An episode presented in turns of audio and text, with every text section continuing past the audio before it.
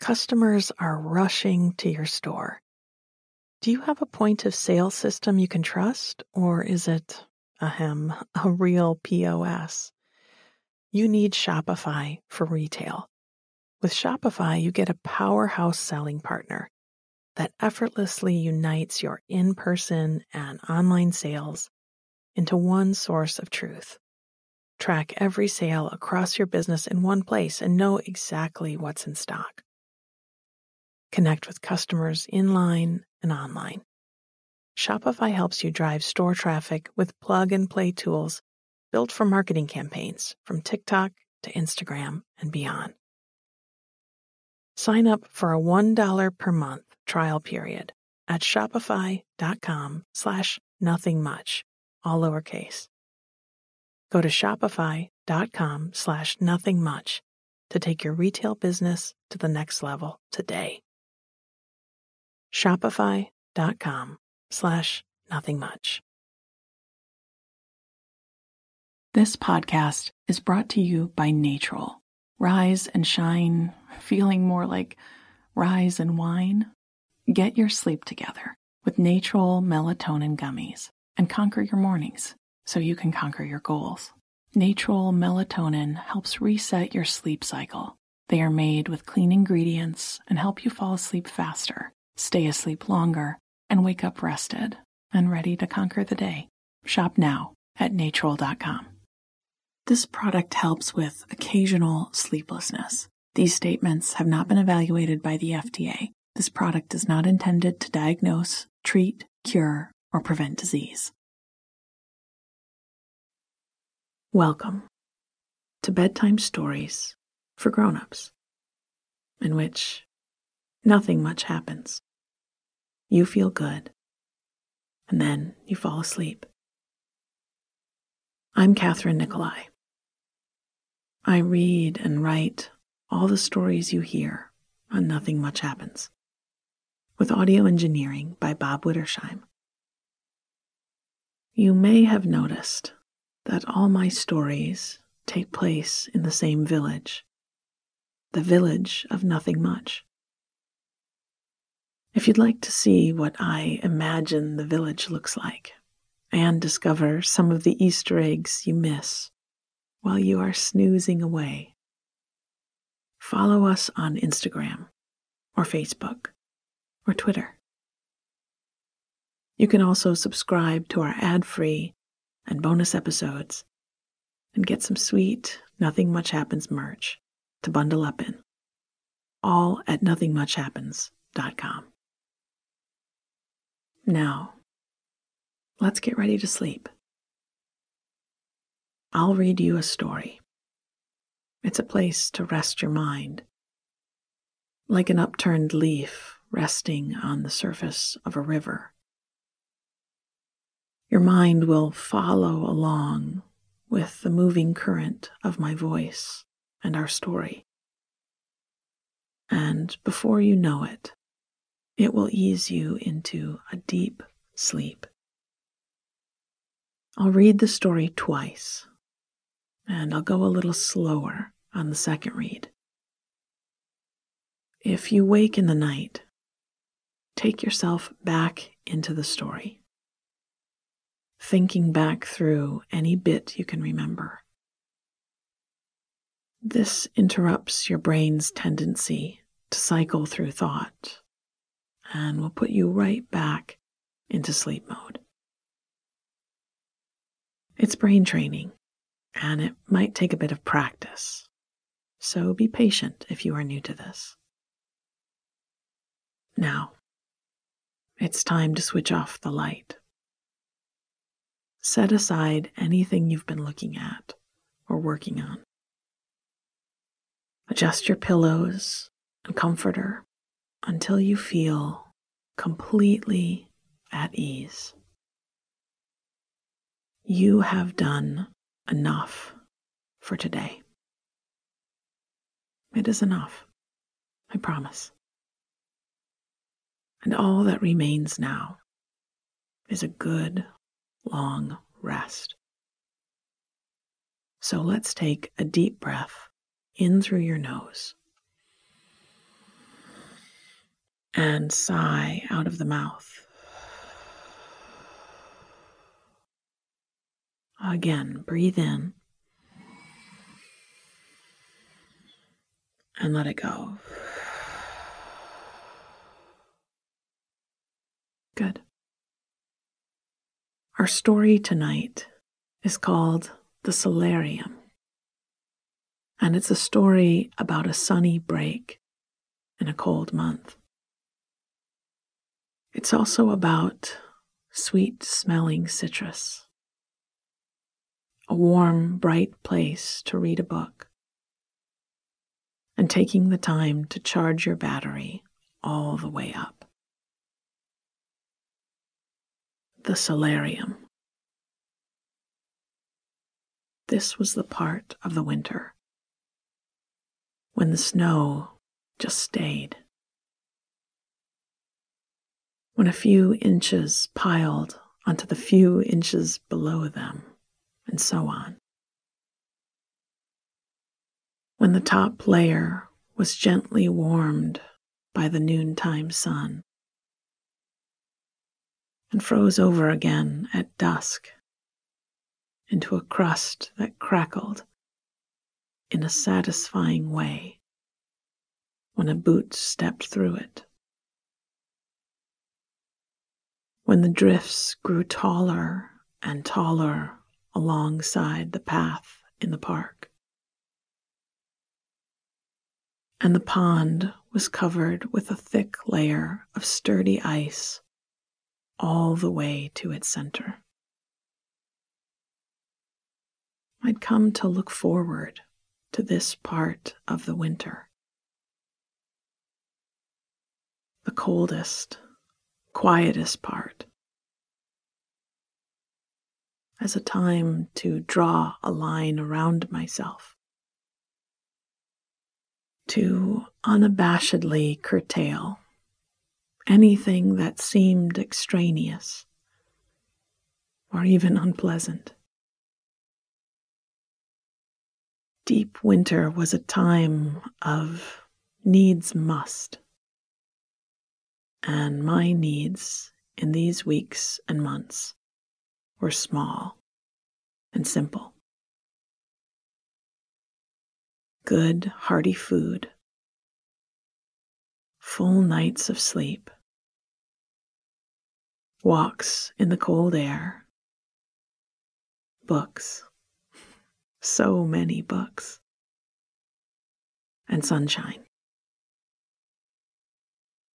It was the sunshine that had been lacking lately. We'd had a week or more of thick, low clouds. And with the days still being rather short, I was feeling the shortfall of brightness inside me. I looked for other ways to feel sunny I juiced a pitcher full of citrus fruits navel oranges, mandarins, yuzus, and tart lemons, and drank it from a fancy glass I served frozen drinks in during the summer. I had a solo dance party in my kitchen and sang along to Stevie Wonder as I bopped around on the wood floor. I'd booked an hour in the sauna at the spa downtown and sat alone in the steamy heat with my eyes closed and daydreamed about far off places with long stretches of sand beside the ocean and turquoise water to paddle in. It had all helped, but still, I found myself feeling like I couldn't quite get my battery to charge all the way up. Then, last night, as I was drifting between dreams. I heard the wind blowing hard and fast around my house. And when I woke up today, I found that while we had four or five fresh inches of snow to add to our growing piles, those winds had eventually blown the clouds away and the sun was making a bright climb up out of the line of the horizon. After days of not seeing it, I was giddy as I watched from my window. The sunrise was bright orange against all of the snow and dark tree branches. It reflected off my window panes, and I imagined someone on the street watching the sunrise mirrored there, doubling the effect. That was what I needed, I thought. A double dose of sunshine. And that's when I remembered the solarium. It was part of the big house down those dirt roads on the south side of town. Nobody lived there anymore, but it was open to the public for tours and lectures and had acres of walking paths that I'd made good use of in the summertime. In fact, I usually just kept to the paths when I visited and had almost forgotten about the house itself. Till one day, as I was arriving, I found a tour that was just about to begin in the gardens beside the tall oak front doors. Did I want to join? asked a man with a lanyard around his neck and a stack of pamphlets in his hand. Why not? I'd followed the group through the gardens, past the koi pond, and into the great house.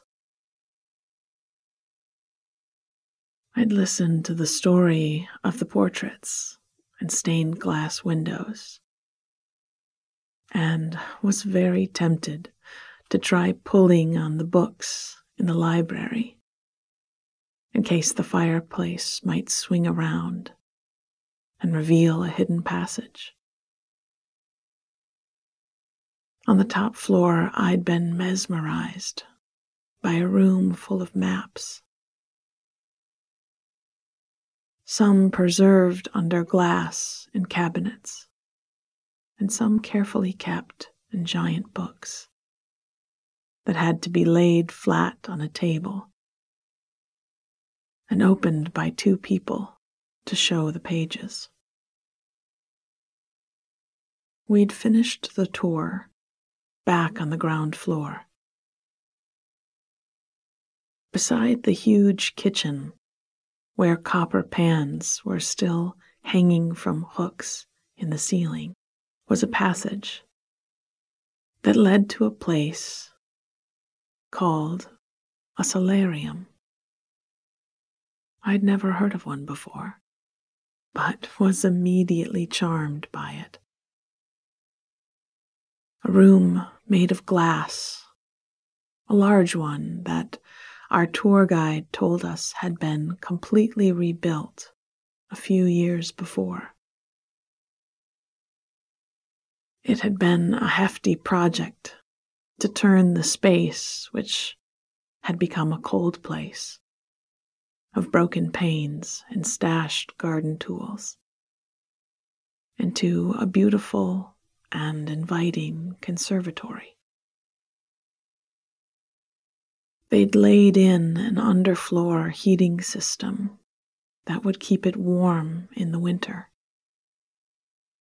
and planted not just tropical and desert plants, though there were plenty of those, but whole fruit trees that would winter over happily in the warm air. Palms and orange trees and olive trees and lots of sweet smelling flowers. There had been benches to rest on, and even a small table where folks were welcome to eat a packed lunch. As we were ushered back out into the grounds, the guide had told us that the solarium was particularly nice in winter. So, that was where I would charge my battery today. I remembered the table and packed a bag with some of those mandarins and a sleeve of crackers and a packet of salted cashews. Then drove out to the big house. Not many people were on the roads which were still a bit snowy.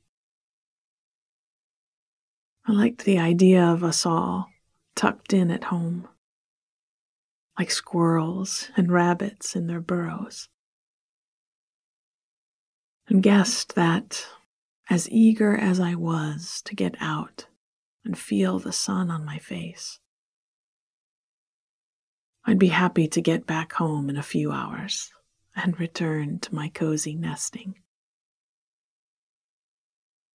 I was worried as my car trundled down the dirt road that the house might not be open today.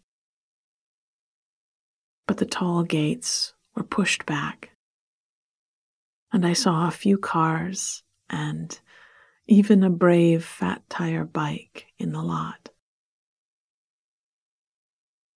The sunlight was magnificent, brighter than it had been in weeks and now that it was bouncing off all of that snow,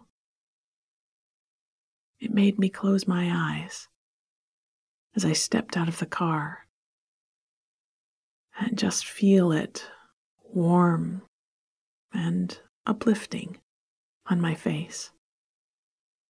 That was how it felt uplifting, like a pat on the back, a small, encouraging gesture to keep faith through the long nights. I kept to the shoveled paths and knocked the little bit of snow off my boots at the front door. Behind a desk in the entryway, wrapped in a long, fuzzy sweater, was a woman I'd seen before, guiding tours and walking the labyrinth on the far side of the house. She smiled at me as I entered and rested her finger on a spot in her book. I held up my packed snack and asked, Is the solarium open? It is, she said, as she gestured down the hall and it's the perfect day for it. I'd brought my own book, thinking I might read all afternoon in the sunlight. But once I was in that space, all I wanted to do was feel the warmth on my face. So I found a spot on a bench and slowly peeled my mandarin and ate the sections as my battery charged.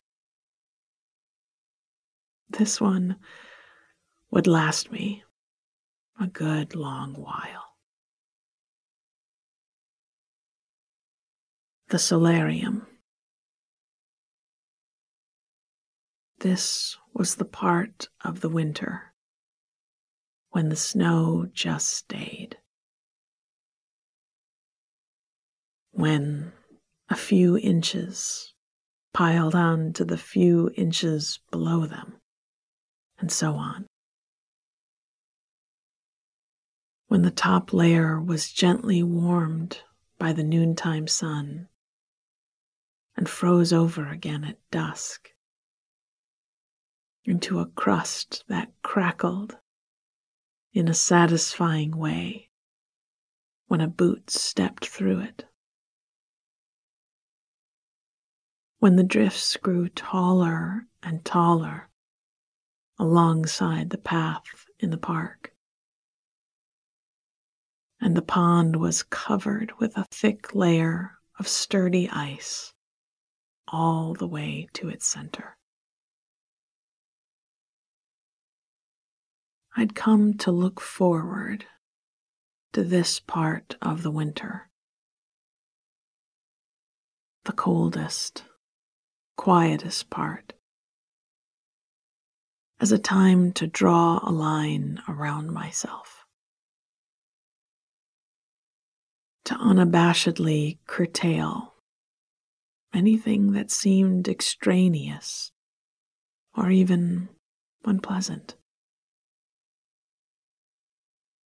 Deep winter was a time of needs must.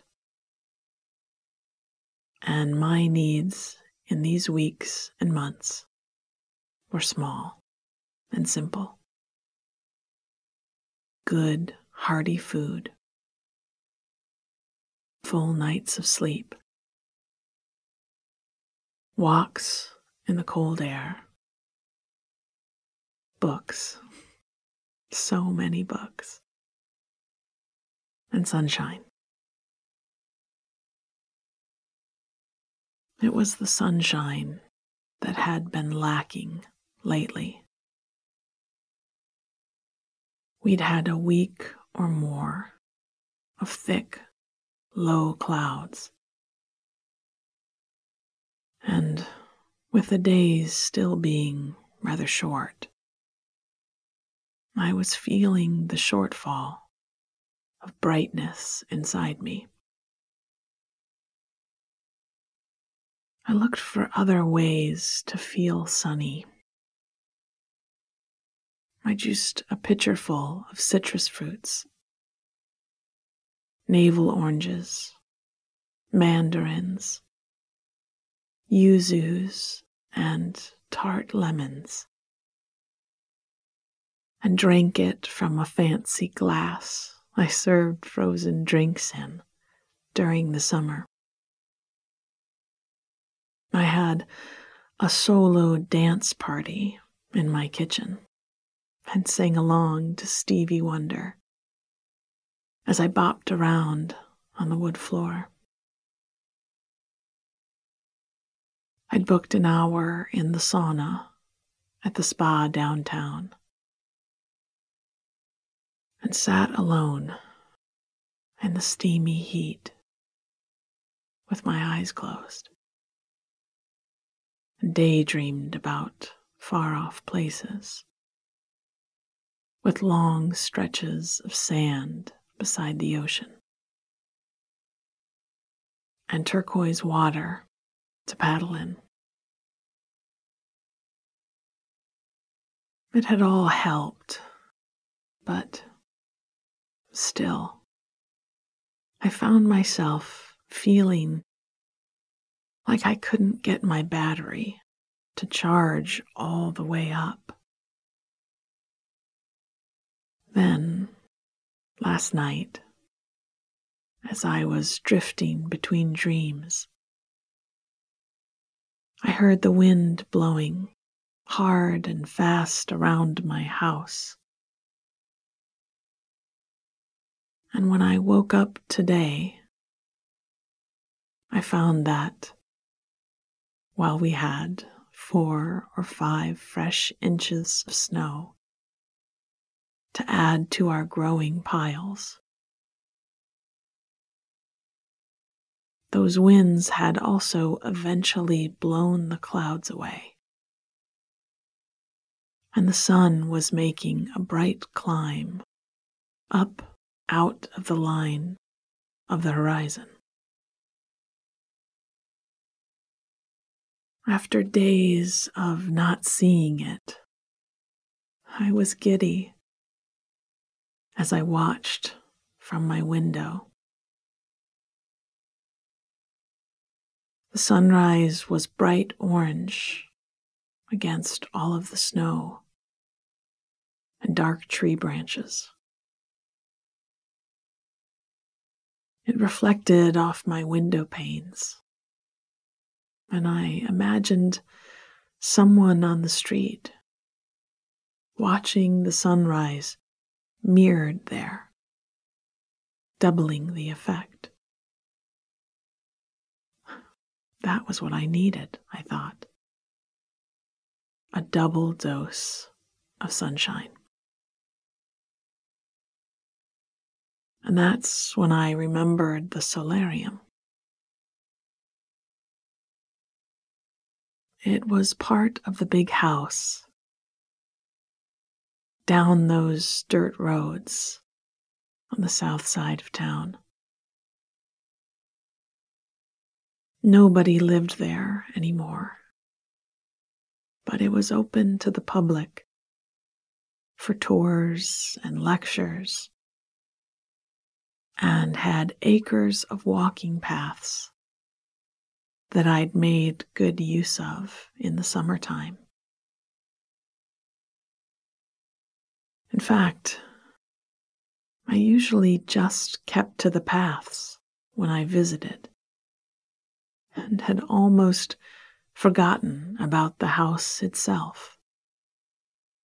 Till one day, as I was arriving, I found a tour that was just about to begin in the gardens beside the tall oak front doors. Did I want to join? asked a man with a lanyard around his neck and a stack of pamphlets in his hand. Why not? I'd followed the group through the gardens, past the koi pond, and into the great house. I'd listened to the stories of the portraits and stained glass windows, and was very tempted to try pulling on the books in the library in case the fireplace might swing around and reveal a hidden passage. on the top floor, I'd been mesmerized by a room full of maps, some preserved under glass in cabinets, and some carefully kept in giant books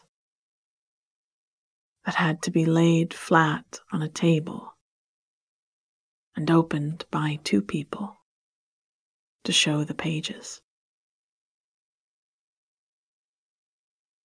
We'd finished the tour back on the ground floor.